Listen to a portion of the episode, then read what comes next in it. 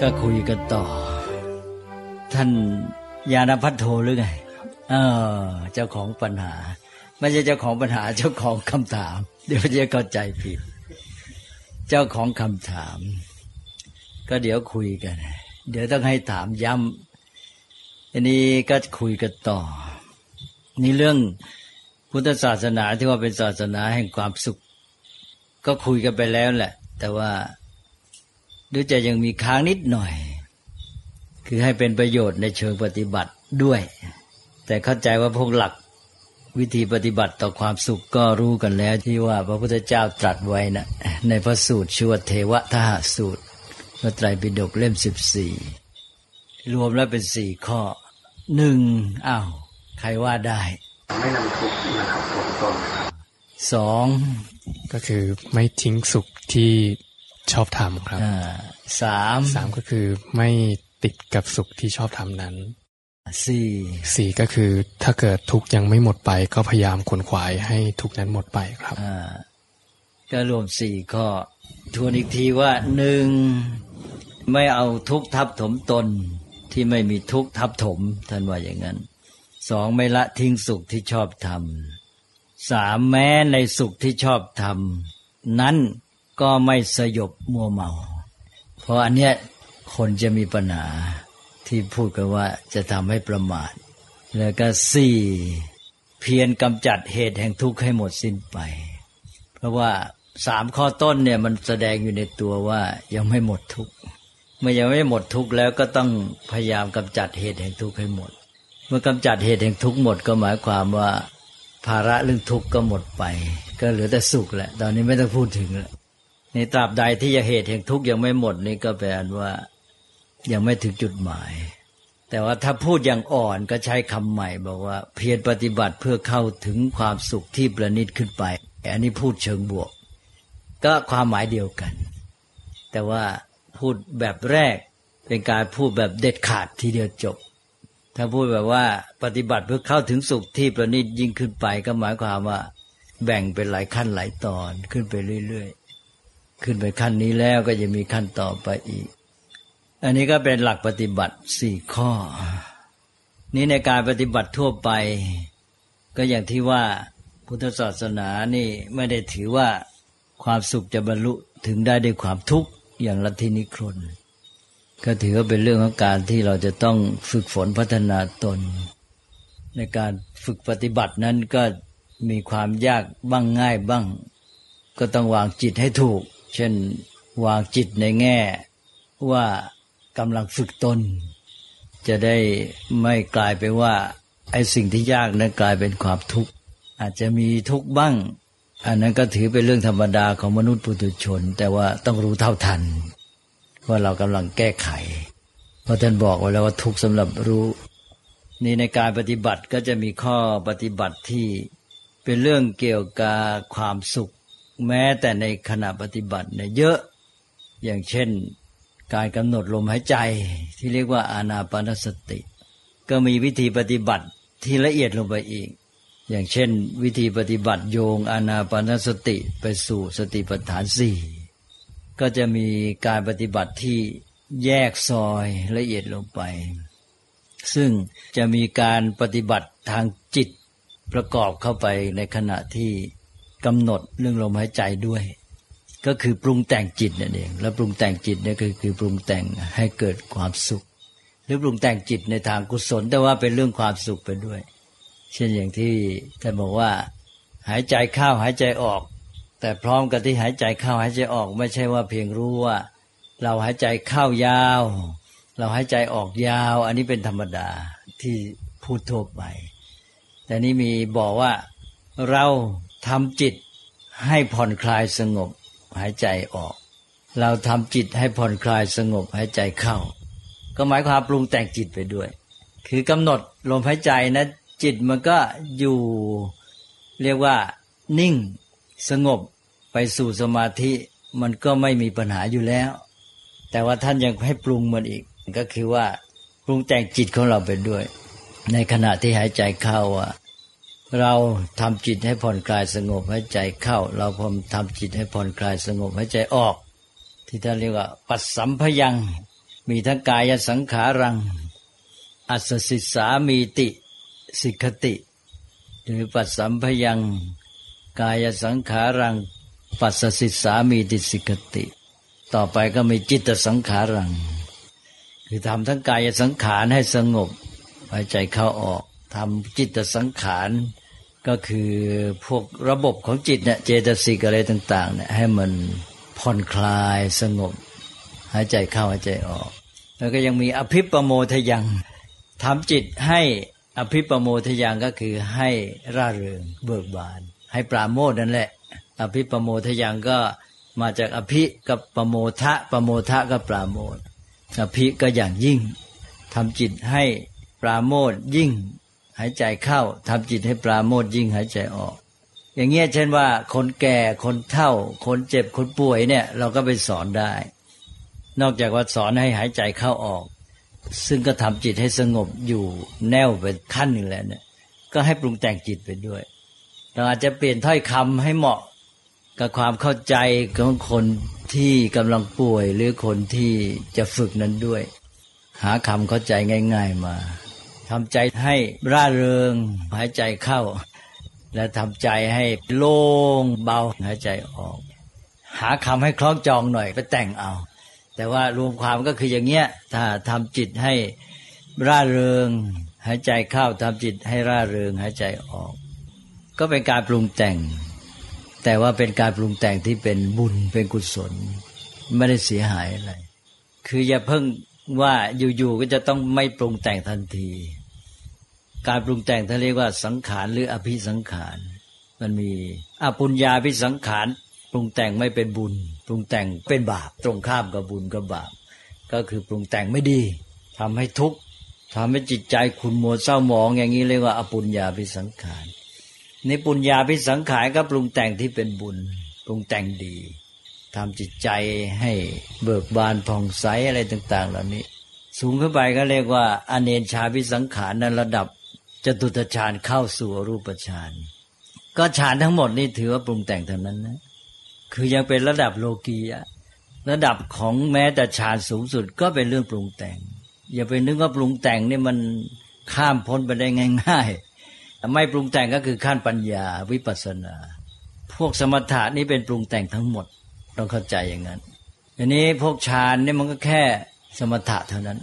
จะไปถึงรูปประชานอรูปประชานยังแค่ไหน มันก็สมถะ ก็คือการปรุงแต่งจิตนั่นเอง ปรุงแต่งจิตให้มันสงบ ให้มันดีให้เป็นกุศลอะไรต่าง ๆ เหล่านี้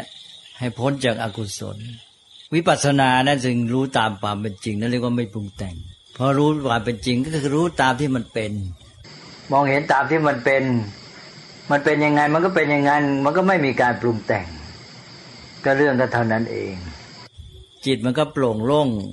ความรู้นี่มันทำให้ไม่เกาะเกี่ยวกับสิ่งนั้น ก็รู้มันก็เหมือนกับแยกในตัว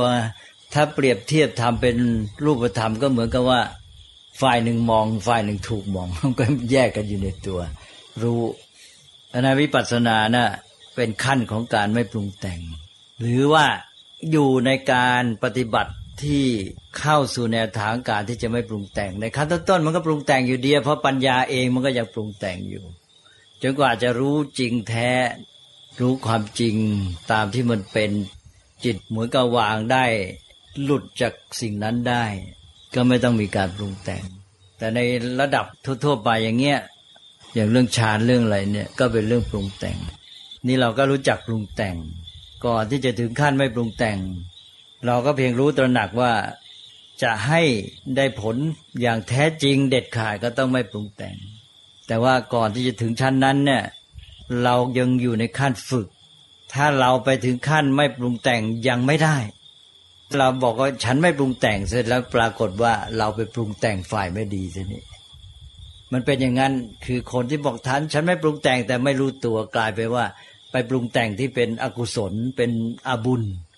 กลายเป็นปรุงแต่งอปุญญาวิสังขารเข้ามาจิตใจเศร้าหมองคุณมัวนี่คือ อปุญญาวิสังขารปรุงแต่งแหละไม่รู้ตัวหรอกนะแทนที่จะไปตั้งท่าอย่างนั้นโดยที่ตัวเองยังไม่พร้อมเนี่ยเพียงรู้ตระหนักว่าเราเนี่ยปฏิบัติไปสู่การไม่ปรุงแต่ง แต่ว่าในระหว่างนี้เนี่ยเราอาศัยการปรุงแต่งในทางที่ถูกก้าวไปในการปรุงแต่งที่ถูก เพื่อให้การปรุงแต่งฝ่ายร้ายเนี่ยไม่ได้ช่อง ปิดช่องของการปรุงแต่งที่ผิด โดยอาการปรุงแต่งที่ถูกเข้ามา ยึดครองที่ไว้ว่างั้นเถอะ แล้วก็กล้าไปสู่การไม่ปรุงแต่ง เพราะมันจะเป็นไปเอง เมื่อจิตมันสงบ การมีสมาธิอะไรแต่อะไรนี้ถือว่าปรุงแต่งเท่านั้นนะ เมื่อจิตมันถูกปรุงแต่งด้วยพวกกุศลเหล่านี้แล้วเนี่ย มันก็มีความพร้อมที่จะเกิดปัญญาอย่างที่ว่าเราจึงจะเข้าสู่การไม่ปรุงแต่ง นี้ถ้าเราปฏิบัติได้ดีแต่ต้นเนี่ยแต่การไม่ปรุงแต่งมันก็จะสลับไปกับการปรุงแต่งที่เป็นกุศล คือหมายความว่าเราอาจจะเน้นในแง่ของการไม่ปรุงแต่งจริง แต่ถ้ามันเกิดช่องว่างขึ้นมา มีการปรุงแต่งขึ้น ก็จะมีแต่การปรุงแต่งที่เป็นกุศล ไม่ใช่ว่าเปิดช่องว่างแล้วไม่ได้เตรียมตัวไว้ อเปิดช่องปั๊บนี่กลายไปว่าไปปรุงแต่งอกุศลเลย นี้เราเตรียมตัวไว้ได้ทุกขั้นตอนแล้ว ตัดอาการปรุงแต่งที่เป็นอกุศล ก็เหลือการปรุงแต่งก็ไม่ปรุงแต่ง การปรุงแต่งก็มีแต่กุศลกับการไม่ปรุงแต่งได้สองอย่าง การปรุงแต่งอกุศลไม่เอา นี่ถ้าไปเอาแต่ไม่ปรุงแต่ง ปรุงแต่งฉันบอกไม่เอา แต่จิตไม่ได้พร้อม เปิดช่องไว้เลย กลายไปว่าไม่แน่แหละ เข้ามาทั้งปรุงแต่งอกุศล ทั้งปรุงแต่งกุศลเพราะฉะนั้นถ้าเรารู้ตระหนักแล้วเราดำเนินการปฏิบัติถูกขั้นตอน เราก็กันการปรุงแต่งที่เป็นอบุญอบุญญาพิสังขารออกก่อนใช่ไหมก็เหลือปรุงแต่งกุศลหรือบุญฝ่ายดีก็ไม่ปรุงแต่ง ฝ่ายจิตสมถะก็ได้เป็นด้านจิตที่เป็นกุศล แล้วก็ฝ่ายที่เป็นวิปัสสนาก็เป็นฝ่ายที่จะไม่ปรุงแต่ง ก็คู่ไปอย่างเงี้ย ในการปฏิบัติอย่างนี้พระพุทธเจ้าก็สอนให้โยงอย่างที่ว่าในในขั้นของการฝึก ก็เลยให้รู้จักปรุงแต่งกันที่ว่าอ้าวทำจิตให้ปราโมทให้ร่าเริงเบิกบานหายใจเข้าทำจิตให้โล่งเบาหายใจออกนี่อย่างคนป่วยไข้เนี่ยไม่สบายจิตใจไม่ดี ก็สอน ให้ทำใจอย่างที่ว่า เพราะจิตใจคนมันอยู่ที่ปรุงแต่งเท่านั้นแหละธรรมดาที่เขาทุกข์ที่อะไรเนี่ยก็ปรุงแต่ง คือเอาไอ้สิ่งที่ไม่ดีมาปรุงใจของตัวเอง ก็คุณมัวเศร้าหมองอ้าวคุณจะไปมัวปรุงแต่งเป็นทุกข์เป็นอะไรไปเศร้าหมองคุณมัวทำไมเราก็ปรุงแต่งซะให้ดีไปเลย ก็ทำใจให้สบาย นี่พระก็อาจจะไปพูดนำให้เกิดปัญญารู้เข้าใจอะไรต่างๆ ให้โน้มไปในสิ่งที่ดีงามไว้ก่อน แล้วก็บอกว่าอ้าวโยมก็ฝึกเนี้ยแม้แต่หายใจก็ปรุงแต่งจิตไปด้วยหายใจเข้าทำใจให้ร่าเริงเบิกบานหายใจออกก็ใจร่าเริงเบิกบาน เนี่ยแม้แต่ในการปฏิบัติก็เน้นในเรื่องของการให้ปฏิบัติยังมีความสุขทีนี้ในแง่ทั่วไปอีกอย่างหนึ่งก็คือ คนเราเนี่ยก็จะประสบสิ่งที่เรียกว่าอารมณ์ หรือภาษาสมัยนี้ก็คือประสบการณ์ต่างๆ ดีบ้างร้ายบ้างไอ้พวกที่ร้ายก็คือสิ่งที่เรียกว่าปัญหาแล้วก็ความทุกข์ถ้าใช้ภาษาของพระก็ทุกข์ทั้งนั้นแหละ ปัญหาก็คือเรื่องทุกข์จุดสำคัญที่จะทำให้เราไปผิดทาง ก็คือว่ามันมีสองอย่าง เอาใจรับกับเอาปัญญารับ ปัญหามาหรือทุกข์มาเนี่ย ถ้าเอาใจรับก็เพียงพล้ำแต่ถ้าเอาปัญญารับ ก็เข้าสู่ทางที่ถูกต้องดำเนินไปสู่การแก้ไขปัญหาได้ ถ้าเอาใจรับเนี่ยเราถูกกระทำเราจะเป็นฝ่ายถูกทุกข์หรือถูกปัญหากระทำพอไปเจอทุกข์ไปเจอปัญหาเข้ามันอุดอัด มันถูกบีบคั้นลำบากแล้วเพราะใจนี่มันไม่มีทางไปของตัวมันเอง ต้องมีปัญญามา แต่ถ้าเราเอาปัญญารับนะรับปัญหารับทุกเนี่ย เราเป็นผู้กระทำต่อทุกหรือกระทำต่อปัญหา ให้ลองดูใช่ไม่ใช่ ทุกหรือปัญหามา ถ้าเอาใจรับเราเป็นฝ่ายถูกกระทำถ้าเอาปัญญารับเราเป็นฝ่ายกระทำต่อมัน เพราะฉะนั้นในทางพุทธศาสนาเนี่ยท่านจึงให้เอาปัญญารับ เมื่อมีทุกข์หรือปัญหาเข้ามาให้เอาปัญญารับ อย่าเอาใจรับ ถ้าเอาใจรับแล้วก็อึดอัดทันทีเลยนะเพราะทุกนี่นะมันบีบมันคั้นมันกด มันทับ มันจำกัดนั่นแหละรวมแล้วก็คือว่าอึดอัดบีบคั้นคับข้องติดแย่เลย เป็นฝ่ายฝ่ายถูกกระทำเพราะนั้นจึงว่าให้เอาปัญญารับพอปัญญารับเราเป็นฝ่ายกระทำต่อมันแหละ และจิตก็ไปตามปัญญา พอไปตามปัญญา อ้ปัญญาเนี่ยมันเป็นตัวทำงานแล้วมันชี้ช่องไอ้จิตมันไปตามปัญญามันมีทางไปมันก็ไม่อึดอัดไม่ทุกข์มาก เพราะจิตที่มันจะมีปัญหามันทุกข์ก็คือมันอุดอัดมันติดมันไปไม่ได้ ไม่มีช่องไป คนเรานี่พอมันมันช่องไปมันก็เบาเลย คนที่มันทุกข์เนี่ย มันไม่มีช่องทางไป มันติดมันอึดอัดมันถูกบีบ ถูกกดถูกทับถูกรัดนะก็อย่างที่ว่า พระพุทธเจ้าจึงสอนว่าทุกสำหรับปัญญารู้นะก็อย่างที่ว่าเนี่ยในทางปฏิบัติก็คือว่า ทุกนี่ต้องไม่เอาจิตรับ เอาปัญญารับ แล้วเราก็เป็นผู้กระทำต่อทุกไม่ใช่เป็นฝ่ายถูกกระทำอันนี้ก็เป็นวิธีปฏิบัติต่างๆต่อเรื่องของทุกข์ของสุข ก็มาเข้าสู่เรื่องที่ท่านถามท่านยานะพัทโทอาทีนี้ท่านก็ย้ำคำถามของท่านใหม่ ครับคือที่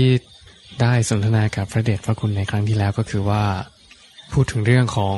กิจในอริยสัจสี่ก็มีกิจของอริยสัจสี่ข้อที่สองซึ่งก็คือกิจของสมุทัยก็คือให้ละ คราวนี้ก็เลยอยากจะถามว่าในวิธีการที่จะละสมุทัยเนี่ยก็จะมีเทคนิควิธีการละต่างๆกันไป อย่างเช่น การละตัณหา ก็อาจจะใช้ในการสร้างเสริมฉันทะขึ้นมา ใช้ตัณหาเป็นปัจจัยทำให้เกิดฉันทะขึ้นมา หรือการละความโกรธก็อาจจะมีเทคนิควิธีต่างๆ กันไป เช่น เอาสติเข้ามารู้ความโกรธ แล้วก็ดูความโกรธนั้นไปอะไรอย่างนี้ครับ ก็เลยอยากจะถามท่านพระเดชพระคุณว่า เทคนิควิธีการในการละสมุทัยเนี่ย คือมีวิธีการละสมุทัยแต่ละอย่างอย่างไรบ้างครับมาทำความเข้าใจเรื่องหลักการกันก่อน สี่ข้ออริยสัจทุกสมุทัยนิโรธมรรคพระพุทธเจ้าตรัสกิจในอริยสัจไว้แล้ว ทุกสำหรับรู้ปริญญา สมุทัยสำหรับเราต้องละมันกำจัดมันก็ปหานะ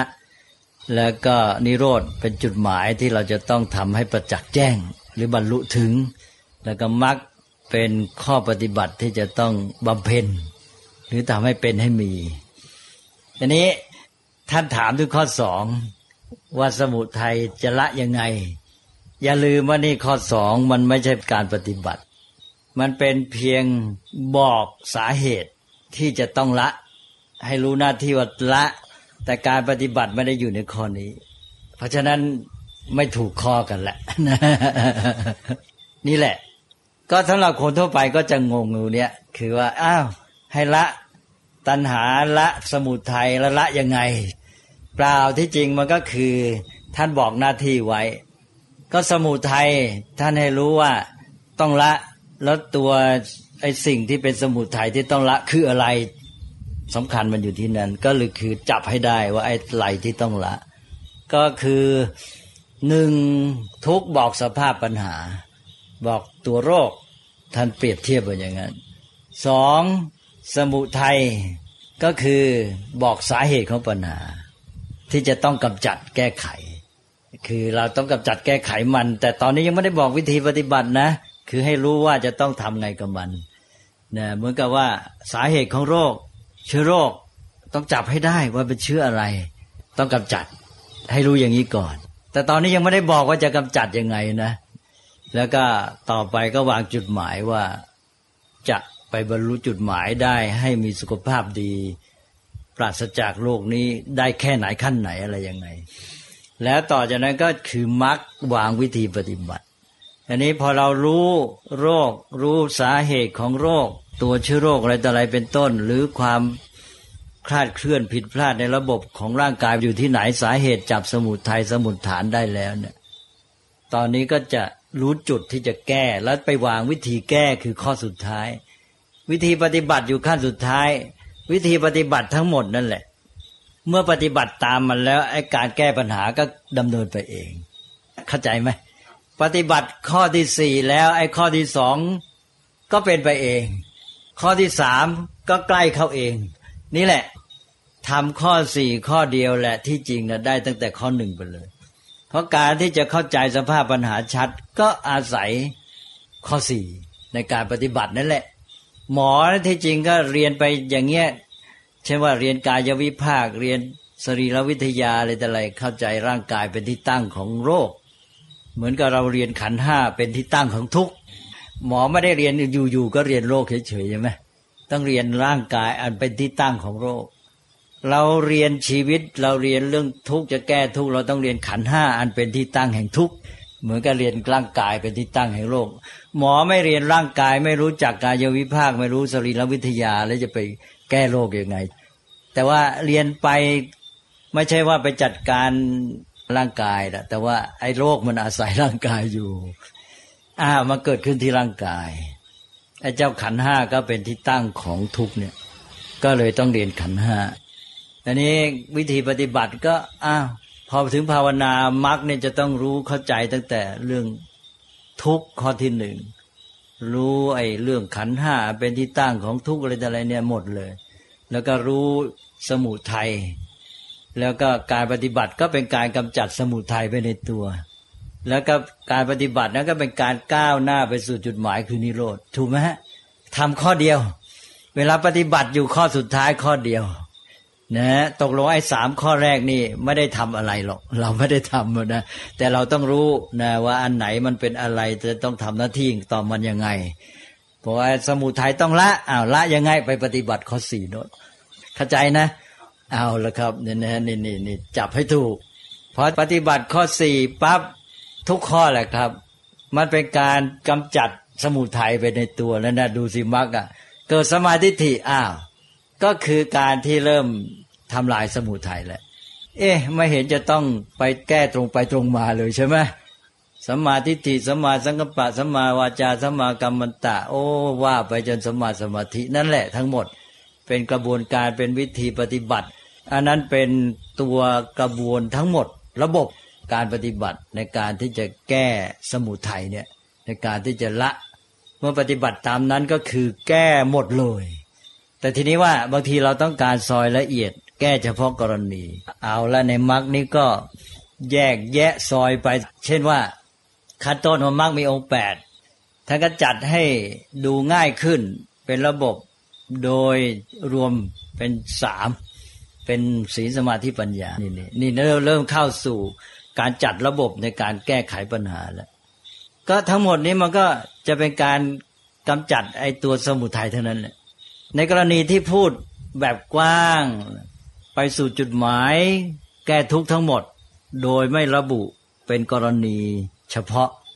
ก็เอาทั้งระบบศีลสมาธิปัญญาท่านก็จะบอกศีลนี่ก็แก้ไอ้เรื่องทุกข์หรือปัญหาพวกกิเลสที่มันหยาบหยาบเรื่องสมาธิหรืออธิจิตสิกขาก็แก้กิเลสที่มันระดับกลาง แล้วปัญญาก็แก้กิเลสระดับละเอียดละนีด อย่างนี้เป็นต้น อันนี้ก็ต้องพูดกันเป็นทั้งระบบ นี่ถ้าท่านจะพูดเฉพาะกรณี เช่น แก้ความโกรธ เป็นคนขี้โกรธมักโกรธจะแก้ยังไง อันเนี้ยก็เอามักนี่แหละมาประยุกต์อีกที ตอนนี้เรามาอยู่ที่ข้อสี่เราไม่ต้องไปอยู่ที่ข้อสองแล้วเข้าใจไหมอ้าวแล้วนั่นนี่นี่นี่ตกลงตอนเนี้ยพอเราเข้าใจตรงนี้แล้ว เรามาอยู่ที่ข้อสี่เราก็มาจัดเอาละทีนี้ข้อสี่นี่จะยักเยื้องได้ วิจิตพิสดารมาก เหมือนอย่างกับหมอนี่ได้ระบบการแก้ไขโรคทั้งหมดเนะมันมีทุกอย่างเลย ตั้งแต่ว่ามีความรู้ถ้าไม่มีความรู้หมดท่าเลย สมาธิติไม่มีไม่รู้จักโรคใช่ไหมเข้าใจไม่ถูกแล้วเนี่ยก็ไปเอาไม่ต้องแก้กันแล้วเลิกกันแล้วแล้วนอกจากนั้นจะกระบวนวิธีแก้โรคมันยังต้องมีอีกนะจัดระบบเออมีหมอก็ไม่พอต้องมีพยาบาลช่วยบุรุษพยาบาลช่วย ต้องมีโรงพยาบาลจัดตั้งโรงพยาบาลอีก ต้องมีการผ่าตัด ต้องมีเครื่องมือมีอุปกรณ์อะไรต่ออะไรเนี่ยนี่แหละก็ดูสิเนี่ยอยู่ในข้อมักทั้งหมดเลย ที่เรียกว่าข้อปฏิบัติการภาวนาทีนี้ภาวนามันก็เลยกลายเป็นคำคลุม ภาคปฏิบัติการทั้งหมด แต่เวลาเอาเข้าจริงเนี่ยคำนี้มันก็เป็นคำครอบ ถ้าซอยละเอียดพระพุทธเจ้าในบางพระสูตรในพระองค์ก็แยกไปบอกว่า การแก้เรื่องเสียหายที่เป็นที่ตั้งความทุกข์เนี่ยบางพระสูตรอย่างพระสูตรที่สองในมัชฌิมนิกายเนี่ยพระองค์ตรัสไว้เจ็ดวิธี นี่นี่ยกตัวอย่างเท่านั้นท่านเรียกว่าสัพพาสวะสังวรสูตรเนี่ยบอกว่าเรื่องเสียหายบางอย่างแก้โดยการเห็นความจริงเหมือนกันนะเมื่อเห็นความจริงเข้าใจความจริงแล้วก็ละได้เลย ถ้าลองนึกดูสิใช่ไหมบางอย่างพอเห็นเข้าใจความจริงก็หลุดหมดเรื่องไป บอกบางอย่างต้องละด้วยการระแวดระวังเอา คือคอยระวังตัว อย่าให้ถลำไปท่านยกตัวอย่าง เช่น การใช้ตาหูจมูกลิ้นของเราเนี่ย นี่ก็เป็นการปฏิบัติต่อสิ่งแวดล้อมทั่วไป ซึ่งจะไม่ให้เกิดปัญหา เช่น ความทุกข์ความเสียหายเรื่องเดือดร้อนขึ้นมาเนี่ย ถ้าเราไม่ระวังการใช้ตาหูจมูกลิ้นประจำวันเนี่ยนะเรียกว่าไม่มีสังวรอินเสียสังวรไม่มีถลำปั๊บไปเลยใช่ไหมอย่างใช้ตาเนี่ยตาไม่สังวรไม่ระวังก็ถลำพรวดเกิดเรื่องแหละ หูถลำไปอย่างอ้าวอย่างเนี่ยดูแม้กับทีวีฟังอะไรแต่อะไรเนี่ย ไม่มีสังวร ไม่ระแวดระวังตัว ไม่ใช้สติ ก็ถลำพลาดไปก็ลุ่มหลงมัวเมา เสียหายไปเลย อย่างนี้ท่านเรียกว่าแก้ด้วยสังวรคือการระมัดระวังการปิดกั้นไม่ถลำไป ไม่ตกหลุมมัน ไม่ไปตามเหยื่อที่เขาล่อเป็นต้น ก็หมายความว่ามีสติที่จะป้องกันตัวระวังตัวได้ นี่ก็วิธีหนึ่ง อีกวิธีท่านเรียกว่า ปฏิเสวนาอันที่หนึ่งท่านเรียกว่าทัศนา อันที่สองท่านเรียกว่าสังวรา สังวราก็ระวังนั่นแหละ ระวังไม่ถลำ อันที่สามปฏิเสวนา ปฏิเสวนาก็คือการกินใช้เสพ บริโภค มนุษย์มีชีวิตอยู่ ต้องกินใช้เสพบริโภค ต้องกินใช้เสพให้เป็น อันนี้คือชีวิตประจำวันของเรา ถ้าเรากินใช้เสพไม่เป็น ก็ลุ่มหลงไปตามคุณค่าเทียมก็เกิดปัญหาอีก เนี่ยมันเป็นเรื่องชีวิตประจำวันที่เราต้องประสบอยู่ตลอดเวลา แค่นี้ก็ต้องปฏิบัติให้ถูกกับการกินใช้เสพ แก้ในการกินใช้เสพให้ถูกต้อง รู้ว่ากินอาหารเพื่ออะไร แล้วก็ใช้เครื่องหนุ่งห่มหรืออะไรแต่อะไรเป็นต้นฮะให้ถูกต้องตามความหมายคุณค่าที่แท้ของมัน ต่อไปบางอย่าง ท่านใช้คำว่า อธิวาสนาแก้โดยการอดทน อดกลั้น ให้อยู่กับมันได้ เช่นว่าบางทีเราต้องยอมรับในบางเรื่องในชีวิตประจำวันที่เราต้องอยู่กับมัน เช่น ดินฟ้าอากาศ หนาวร้อน ที่พอทนได้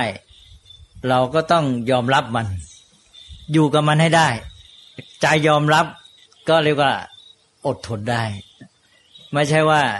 จะโวยวายอยู่เรื่อย ถ้าโวยวายอยู่เรื่อย ก็มีเรื่องเดือดร้อนเรื่อยเหมือนกัน อันนี้ท่านเรียกอธิวาสนาต้องมีความอดทนอดกลั้น ยอมรับอยู่กับมันให้ได้ ก็เป็นการปรับตัวชนิดหนึ่ง อันนี้ก็มนุษย์ก็จำเป็นต้องต้องฝึกต้องหัดแล้วต่อไปก็ท่านมี เรียกว่าปริวัชนาหลีกเว้น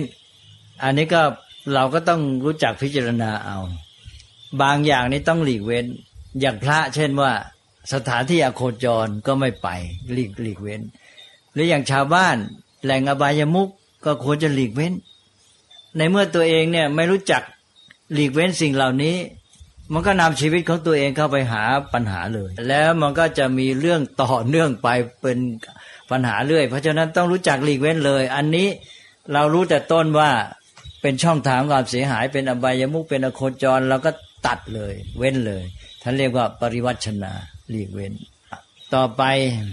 อีกข้อหนึ่งท่านเรียกว่าวิโนธนา การบรรเทาจนกระทั่งกำจัดให้หมดไป มันเป็นเรื่องธรรมดามนุษย์เราเนี่ย มันก็มีสิ่งดีสิ่งร้ายเกิดขึ้น แม้แต่ในจิตใจ มันก็เกิดขึ้นได้ แต่เกิดขึ้นได้แล้ว ถ้าเรารู้ว่าดีอ่าเราก็รู้ทัน แล้วก็เพิ่มพูนพัฒนามาขึ้น แต่อะไรที่มันเสียเราก็รู้ทัน แล้วก็ยั้งมันแล้วก็ค่อยๆชำระสาสางกำจัดให้หมดไปท่านเรียกว่าบรรเทา เหมือนกับว่า ถ้ามีความคิดไม่ดีเกิดขึ้นมา เรารู้ทันแล้ว เราก็อย่าไปตามใจมันอย่าไปพัฒนาอย่าไปปรุงแต่งมันต่อ ก็เนี่ยเช่นว่าปรุงแต่งดีกับปรุงแต่งไม่ดี ฝ่ายปรุงแต่งไอ้ที่ดี ๆ มาแล้วก็ปรุงแต่งดีต่อ แต่ไอ้ที่ไม่ดีเราไม่ยอมปรุงแต่งต่อ ไม่ตามใจมัน เรากลับกระจัดมันหรือบรรเทามันทำให้หมดไปเลย หรือว่าเราเคยมีเช่นอย่างความโกรธ เราก็ รู้ว่าจะต้องบรรเทาแก้ไขกำจัดเลิกละให้หมดไป เราก็ค่อยๆ หาวิธีที่ตอนนี้เราจะมาถึงเทคนิคแหละนี่ตอนนี้หลักการก็คือว่าอ๋อในการปฏิบัติคือใช้วิธีบรรเทา จนทั้งลดละให้หมด ส่วนในเทคนิคจะมาอีกขั้นหนึ่ง มันจึงมีรายละเอียดเยอะไงเหมือนกับหมอเนี่ยที่จะรักษาตอนขั้นเนี้ยหมอก็เก่งไม่เหมือนกันแหละ เพราะว่าหมอบางคนก็ถนัดเทคนิคอะไรต่าง ๆ ที่ หมอบางท่านก็อาจจะไม่รู้ การปฏิบัติทางจิตก็เหมือนกัน แต่ว่ารวมแล้วก็คือต้องวิโนทนาต้องบรรเทากำจัดให้มันหมดไป ความโกรธมันเกิดขึ้น เราก็มีวิธีในการที่บรรเทาละลดให้มันหมดไป แล้วก็หาวิธีไป เรียกว่าได้วิธีปฏิบัติในขั้นหลักการทั่วไปก่อน แล้วต่อไปอีกอันอันสุดท้ายก็เป็นคำรวมหมด คือภาวนา ภาวนาก็คำที่ใช้กับมรรคทั้งข้อแหละ ก็คือเจริญทำให้เกิดให้มีทำให้เพิ่มพูนขึ้น ก็อันนี้ก็คืออะไรที่มันดีๆ ปกติเมื่อเราพัฒนากุศลพัฒนาสิ่งที่ดีแล้ว มันก็หนึ่งปิดกั้นโอกาสฝ่ายร้ายสองมันมามีกำลังเหนือฝ่ายร้าย มันก็ข่มไอ้ฝ่ายร้ายให้หมดแรงหรือว่ามันก็ไล่ฝ่ายร้ายออกไปเลยฉะนั้นไอ้ตัวท้ายเนี่ย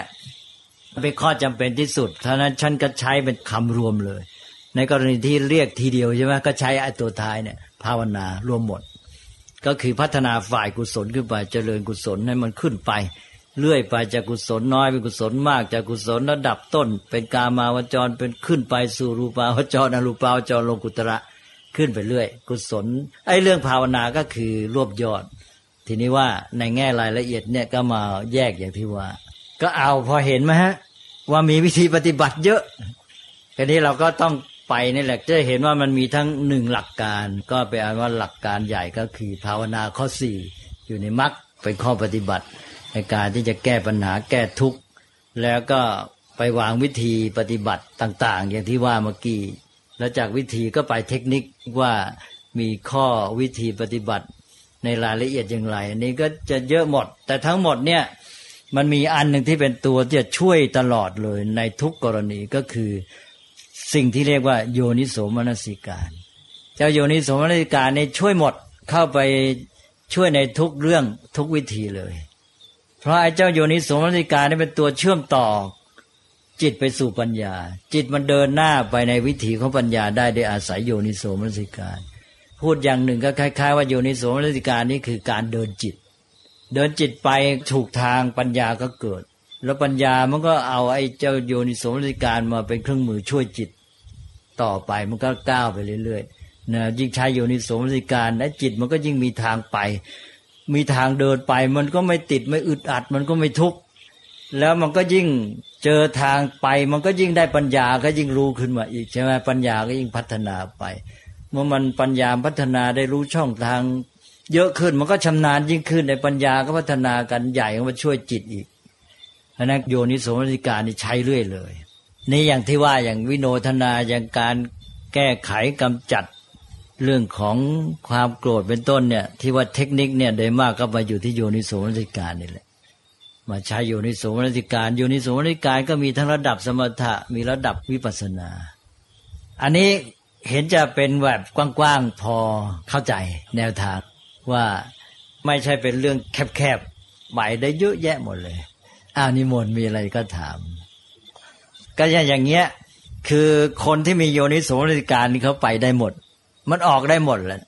เรื่องร้ายกลายเป็นดีพลิกสถานการณ์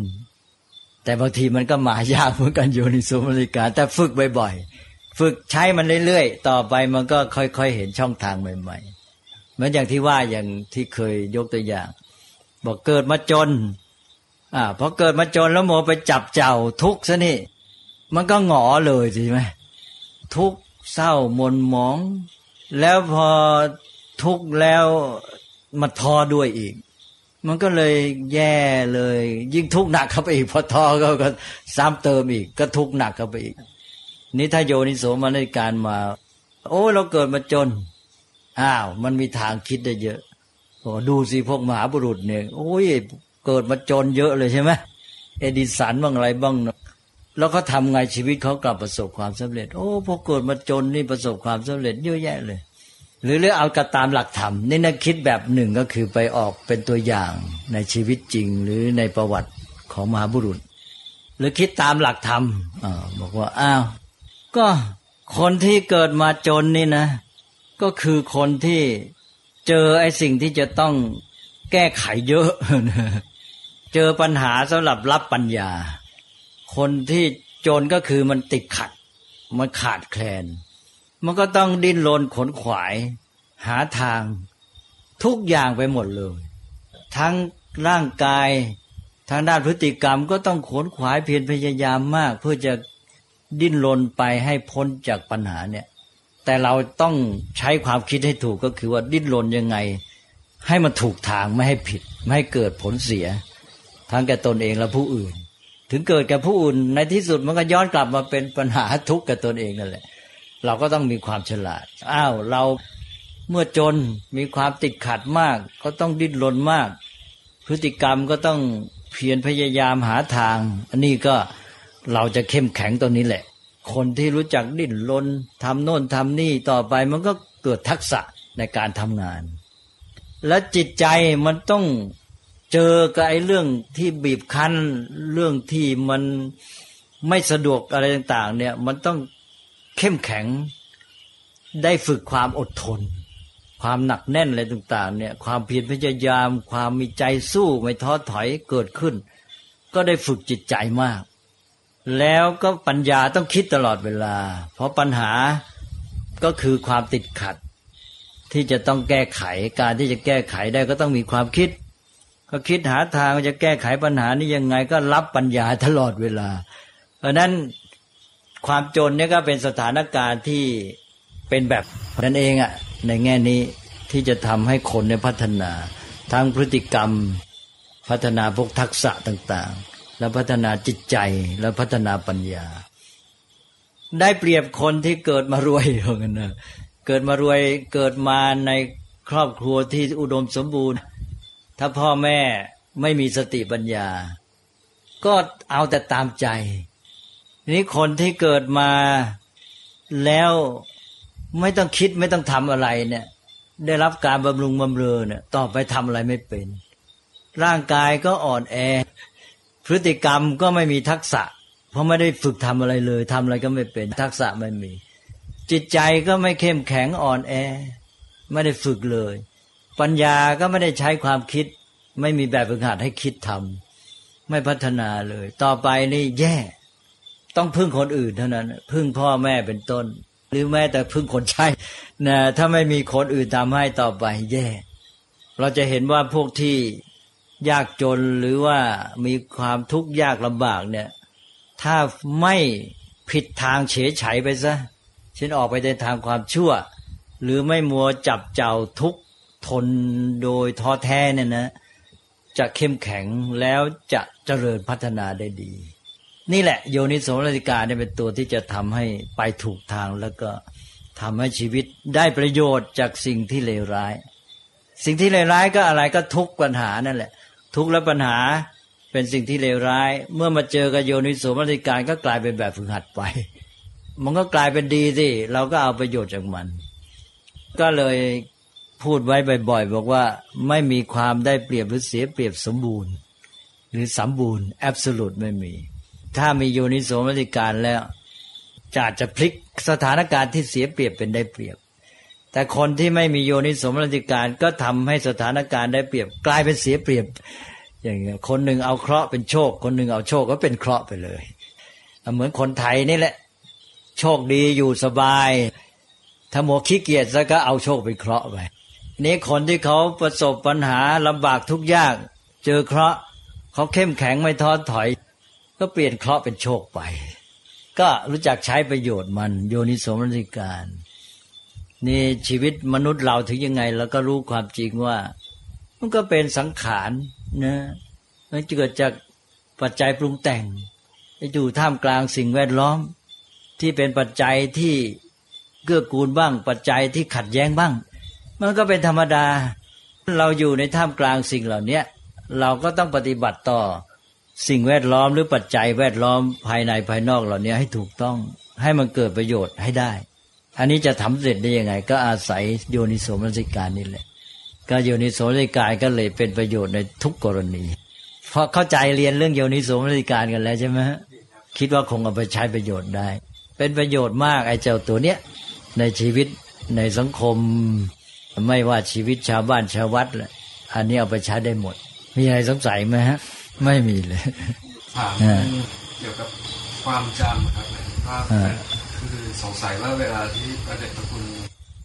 อ่านหนังสือนี่คือที่จะให้จำได้เนี่ยคือมันจำได้ในครั้งเดียวหรือว่าต้องอ่านซ้ำๆหลายๆรอบอะครับอ๋อผมไม่ใช่คนจำเก่งเลยนะ ความจำครับว่าเออมันจะไม่ค่อยติดอยู่ในสมอง เออ อ่ามันก็มีว่านอกเหนือจากปกติแล้วคือคนก็มีความสามารถในการจำไม่เหมือนกันอย่างหนึงแต่ทีนี้นอกจากนั้นก็มีวิธีอีกอย่าง เอาเอาหลักการก่อนไหมเอาเอายอมเสียเวลาอีกนิด คือความจำเนี่ย สมัยใหม่เขาเขาก็ยังแยกไม่ชัดอะ คือทางพุทธศาสนาเนี่ยคำว่าจำนี่ มันไม่มีคำเฉพาะต้องแยกจำในความหมายหนึ่งคือระลึกออกมาได้ระลึกออกมาได้นี่เรียกว่าสติ ทีนี้จำจำในตอนที่ว่าจะจำเอาไว้จำไว้นะอย่างเงี้ยนี่เรียกว่ากำหนดหมาย เรียกว่าสัญญา ทีนี้คนไทยเนี่ยแม้แต่สัญญาก็ไม่ชัด เพราะว่ามีคำว่าจำแกก็สับสนพลาดไปหมด จำของสัญญาเนี่ยหมายความว่าเป็นการเรียกเก็บข้อมูล เรียกเก็บข้อมูลก็คือกำหนดหมาย แล้วสติก็คือเรียกเอาข้อมูลที่เก็บไว้เนี่ยมาใช้สองตัวเนี่ยเป็นตัวสำคัญของความจำนี่นี่องค์ประกอบฝ่ายนามธรรมเนี่ยฝ่ายรูปธรรมไม่ต้องพูดในที่นี้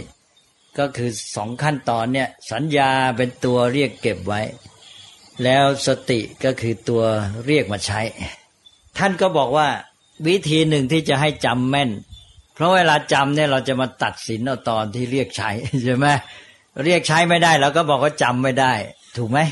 นะที่จริงก็คือสติมันนึกไม่ออกมันระลึกไม่ได้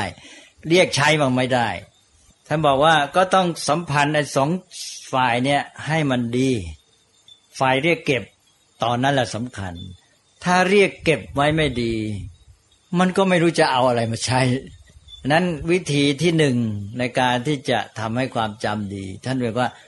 มีการกำหนดหมายคือสัญญาที่ชัดเจน เพราะนั้นคนที่มีความสนใจอะไรจริงจัง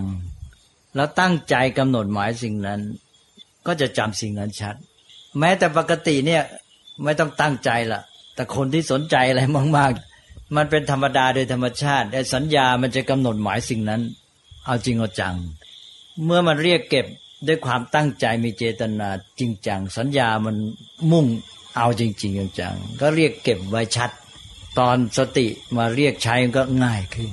มันอยู่ ก็เลยใช้หลักการเนี้ยก็บอกว่ากำหนดหมายให้ชัดเจน เมื่อเรากำหนดหมายอะไรให้ชัดเจน เช่นเราได้รายละเอียดได้ความสัมพันธ์ระหว่างสิ่งนั้นนั้นนั้นนั้นได้ดีเนี่ยแล้วจะจำได้ดี สติเรียกใช้ก็ง่าย จะอยู่ ราะนั้นก็ใช้หลักการกว้างๆก็คือบอกว่าสัญญาที่ชัดเจน ก็จะทำให้สติทำงานได้ชัดเจนด้วยทำงานได้ผลดี ก็เอาหลักการเนี่ยหมายว่าว่าต้องการที่จะจำอะไรก็กำหนดหมายชัดเจน และยิ่งสามารถสร้างผูกโยงความสัมพันธ์ ระหว่างสิ่งนั้นได้ดีด้วยแล้วมันจะช่วยความจำแม้แต่สมัยนี้เขาก็มีเทคนิคในการจำในการที่ ใช้วิธีสร้างความสัมพันธ์เนี่ยอย่างท่านจะท่องหัวข้ออะไรสิบข้อ ข้อหนึ่งบางทีสองบรรทัดเนี่ยสองบรรทัดนี่สิบข้อก็ยี่สิบบรรทัดโอ้โหแย่เลยท่องอยังไงดี ก็ใช้วิธีง่าย ๆ อันนี้เป็นเทคนิค ก็คือในแต่ละข้อเนี่ยเราดูให้เข้าใจเลยข้อหนึ่งว่าอย่างเงี้ยเราเข้าใจแหละแล้วก็นึกในใจให้ได้ลองไม่มอง เลือบตาไปทางอื่น ข้อนี้นะ เราเข้าใจความหมายอย่างนี้แหละ แล้วข้อสองเราก็ทำแบบเนี้ยเข้าใจหมด ทีนี้ในสิบข้อเนี่ยเลือกเอาข้อละตัวคำเดียวนั้นเป็นตัวแทนของทั้งข้อ พอพูดคำนั้นขึ้นมาปั๊บมาทั้งข้อเลย นี่คือระบบสร้างสัญญาที่มีการผูกโยง สร้างความสัมพันธ์ ตัวเดียวครับจำไว้คำเดียวหรือตัวเดียวด้วยซ้ำ แล้วก็ได้ทั้งข้อ ข้อหนึ่งก็จำไว้คำหนึ่งข้อสองก็จำไว้คำถ้าเลือกคำได้คล้องจองกันด้วย ของข้อที่หนึ่งก็คำหนึ่งแล้วมาข้อสองก็คำที่คล้องจองกับข้อหนึ่งอีก ข้อสามก็คล้องจองกันอีก คราวนี้ละพรวดเดียวหนึ่งถึงสิบพอไปนึกที่ไหน ก็นึกสิบคำนี้ขึ้นมาปั๊บเอาแล้วขยายได้เลยหนึ่งก็ขยายจากคำเดียวสองขยายจากคำเดียว หมด พอเห็นทางไหม เอาไปใช้ให้ได้ประโยชน์ เออ แล้วก็เวลาไปสอบสบาย อันนี้มันเข้าหลักปฏิสัมพิทาสี่ด้วย ปฏิสัมพิทานี่ก็ต้องไว้คุยกันอีก เคยเรียนแล้วยัง ปฏิสัมพิทาสี่ก็ปัญญาแตกฉาน